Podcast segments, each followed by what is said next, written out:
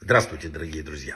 Мы всегда не успеваем рассказывать о главе. Я сегодня вообще иначе предлагаю построить урок малюсенькими кусочками о всяких вопросах, которые там поднимаются.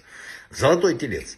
Много говорят про этого золотого тельца, люди согрешили. Все, на самом деле это совсем другой символ. Э, э, он показывает нам простую вещь. Сегодня каждый человек, который берет что-то и жертвует, он как бы свое отдает. Да? Это значит, он расплавляет кусочек золотого тельца. Вот в чем суть э, цдаки.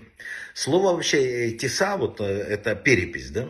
она имеет еще дополнительный перевод в иврите. Поднять, зайти, там. Слово «носи президент» происходит из того же корня, что и как бы здесь. И поэтому, учитывая вот эти грамматические тонкости, в которых я не, не вхожу, да, можно дать дополнительный смысл вообще. Все в Торе имеет смысл. Здесь есть глубокий смысл. Если желаешь подняться на более высокую духовную ступенечку, научись правильно оценивать свои поступки. Подумай, чего тебе не хватает, что отсутствует в твоей жизни, чем, что надо исправить, чтобы стать лучше. И вот такой, только такой регулярный, объективный подсчет может поднимать, помочь человеку подняться выше. Что еще? Записано, каждый должен принести, что написано, искупительный дар. Венатну, да, э, дадут. На иврите это слово считается слева направо и справа налево одинаково. Из этого что учат мудрецы?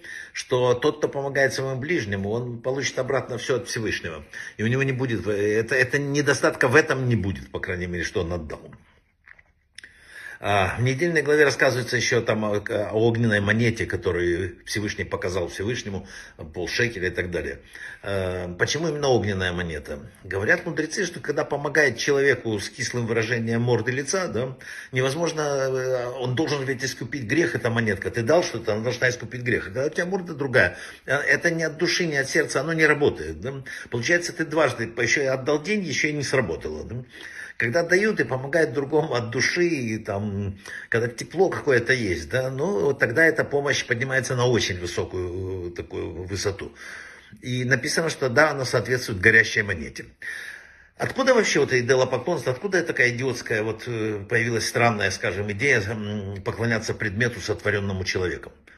Человеку надо, просто написали мудрецы, что человеку свойственно искать в всяких областях, вот абстрактных, духовных, зримые формы ощутимые, чтобы за что-нибудь уцепиться. Там, абстрактное, оно сложно. И золотым тельцом речь не шла, еще раз повторяю, о замене Бога идолом.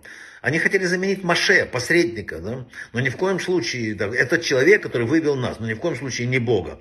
Это, кстати, совершенно современный сюжет.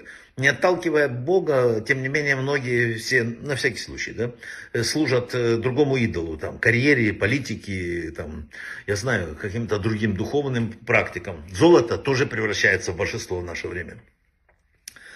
Знаете, все это хорошо, это все рассказывается о проблемах, которые есть. Но э, эта глава рассказывает нам еще очень важную вещь, что все равно в душе человека есть мешканчик. И все равно, если человека правильно разбудить, вот как урок какой-то, может быть, какая-то прочитанная книга, то у человека все равно он, он, он идет, э, расскажу короткую историю.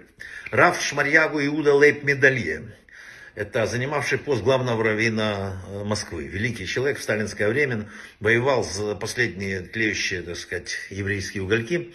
И вот э, э, Йом-Кипур, 1936 год, кто правильно понимает, что это такое. Йом-Кипур выпал на субботу, и, естественно, сразу коммунисты объявили, что субботник в этот день всем явиться, так, и следили, чтобы никто не пришел в синагогу. Но синагога была набита битком. И выступил Раф, и он сказал следующие слова.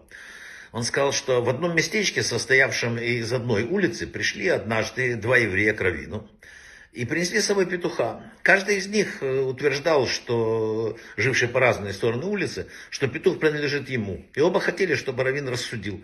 Равин подумал немножко, да, и сказал следующее, что надо поставить петуха посреди улицы, и посмотреть, куда он пойдет. Если он пойдет к одной стороне, это докажет, что он принадлежит одному, если к другому, к другому. Вот такую притчу рассказал Равин перед тысячами евреев, и на утро он был арестован, и, и его убили, места захоронения даже нет. Вы знаете, у, у человека все равно в душе самый большой критик там, когда в, в окопах нет атеистов. Был такой Маше Снен, генеральный секретарь израильской компартии еще до Мейера Виллера. Он был страшно воевал против, он вообще с религией не хотел даже речи, даже когда заходила речь, такое трусила его.